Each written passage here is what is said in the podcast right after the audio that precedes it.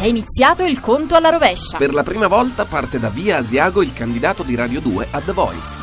Per inviare i tuoi file vai sul sito radio due punto rai punto it. La caccia alla voce è iniziata su Radio due.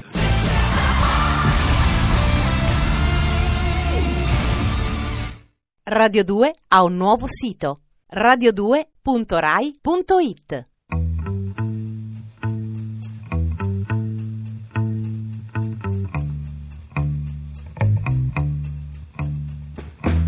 Ritratti, la musica da un altro punto di vista.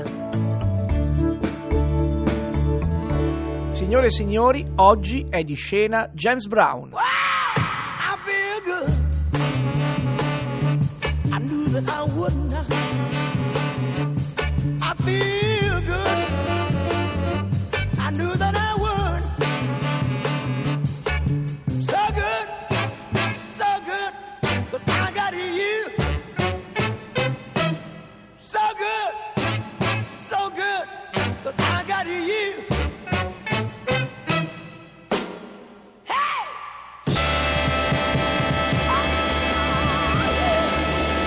Siamo partiti dal cuore degli anni sessanta, quando James Brown diventa un vero fenomeno del funky ma anche del soul.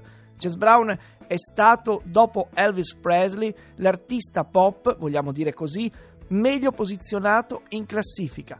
È stato anche un personaggio che in tutti i suoi concerti combatteva per qualcosa, magari per uscire dalla propria tossicodipendenza, ma soprattutto per aiutare il suo popolo, i neri d'America. È stato incriminato, è stato processato, non ha avuto una vita facile. È stata una voce importantissima, rugginosa, piena di sincopi, tant'è vero che il funk, in qualche modo, nasce proprio da lui. Il modo sincopato di ripetere le sillabe, l'ottima base ritmica che lo ha sostenuto. Questo signore ha insegnato ai bianchi come portare il rock and roll verso qualcosa di più immaginifico. È stato sempre un personaggio tumultuoso. È nato a Barnwell il tre maggio del millenovecentotrentatré, se n'è andato ad Atlanta quando sembrava inossidabile il venticinque dicembre del duemilasei. È stato anche un bravo ballerino, un bravo performer, è stato un tastierista, è stato moltissime cose, e insomma è una delle figure più importanti fra quelle che sono riuscite a rendere il gospel, ovvero quel modo che avevano i neri d'America di raccontare cantando il Vangelo, qualcosa invece di commerciale, verso invece quello che si può definire un rito profano, sensuale, sicuramente di trasgressione rispetto anche ai canoni della musica nera.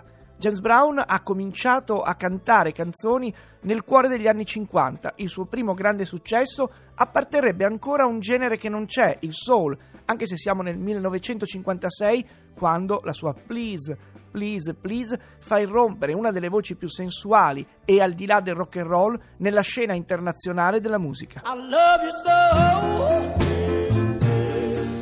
Please don't go.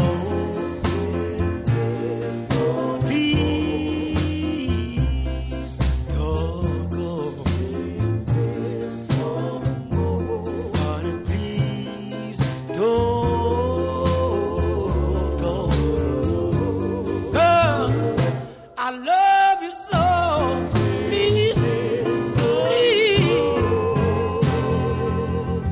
I Feel Good che abbiamo sentito prima in questa Please, Please, Please stanno un po' gli estremi dell'arte musicale canora di James Brown, che è anche un'arte molto coreografica. Nato in una vera e propria baracca nella campagna del South Carolina, ebbe per campare, come racconta nelle sue prime interviste, a fare qualsiasi cosa, dal lustrascarpe al becchino, alle volte anche da pescatore di ragazze. A Macon, in Georgia, ha conosciuto la musica jazz e poi si è allontanato sul versante di un rhythm and blues che era quello di grandi personaggi come Ray Charles, come Fats Domino. James Brown però ha una voce particolare e soprattutto è uno che fa teatro ogni volta che canta. Nel millenovecentocinquantasei Please, Please, Please diventa il suo cavallo di battaglia, anche perché la interpreta mettendosi in ginocchio, fingendo di essere maltrattato da qualcuno a cui sta facendo una dichiarazione d'amore. Comunque la pensiate, Brown, che è del trentatré, quindi quando arriva al suo primo successo ha già superato la ventina, è un grande showman. I primi che lo accompagnano si chiamano Famous Flames e nei suoi confronti lui ha avuto sempre una predilezione per i nomignoli un po' altisonanti. Soul Brother number one, il fratello Soul numero uno, mister Dynamite, mister Dinamite, the hardest working man in show business, quello che lavora più sodo nel mondo dello spettacolo, il minister of the new new super heavy funk, il governatore del nuovo e super forte heavy heavy funk, insomma un personaggio pirotecnico. Il modo migliore per promuovere se stesso di James Brown è stato quello di trovare un posto, un teatro ad Harlem, di occuparlo con i suoi show fin dall'inizio degli anni sessanta.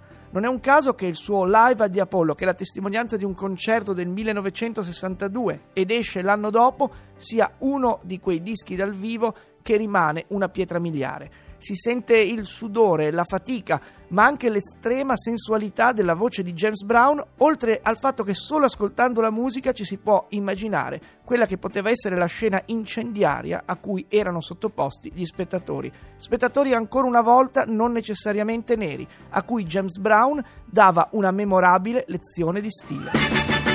You gotta live for yourself, yourself and nobody else. You gotta live for yourself, yourself and nobody else. I'm crazy.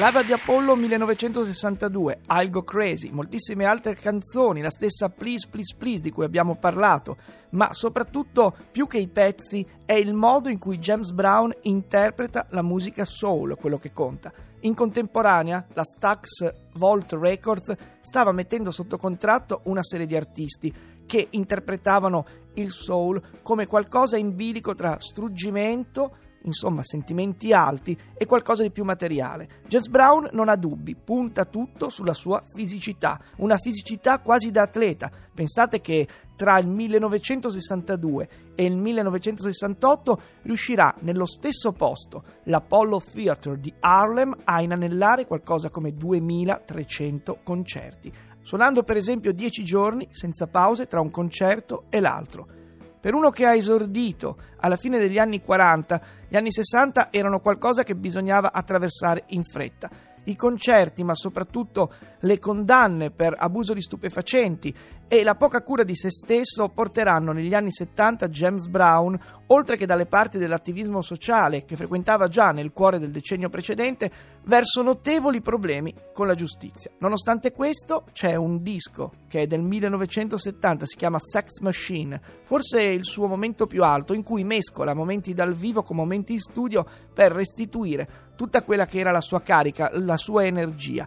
James Brown è andato avanti ripetendo se stesso, lo scrive Peter Guralnick, un grande cultore del soul, fino alla fine dei suoi giorni. Forse questa cosa è vera, ma c'è anche da dire che le canzoni di Brown sono canzoni riconoscibilissime, quasi circolari, ma che hanno una carica che nessun altro, nel campo almeno di un certo tipo di musica nera, possiede. Ascoltare i suoi ormai numerosi dischi dal vivo, quasi tutti all'Apollo Theatre, oppure ascoltare i suoi pezzi più celebri, ci spiegano anche che Brown è stato un iniziatore di quella che poi sarebbe diventata la disco music, e anche della disco music migliore. Il funk, in fondo, è la prima pietra per una cattedrale fatta anche di divertimento, se volete, di progressiva scoloritura dell'irruenza del funk originale. Comunque sia, James Brown riuscirà nel corso della sua carriera ad avere diverse hit in classifica senza rinunciare alle sue caratteristiche più importanti. Lo dimostra una canzone che è arrivata in tutto il mondo dentro la colonna sonora di Rocky quarto.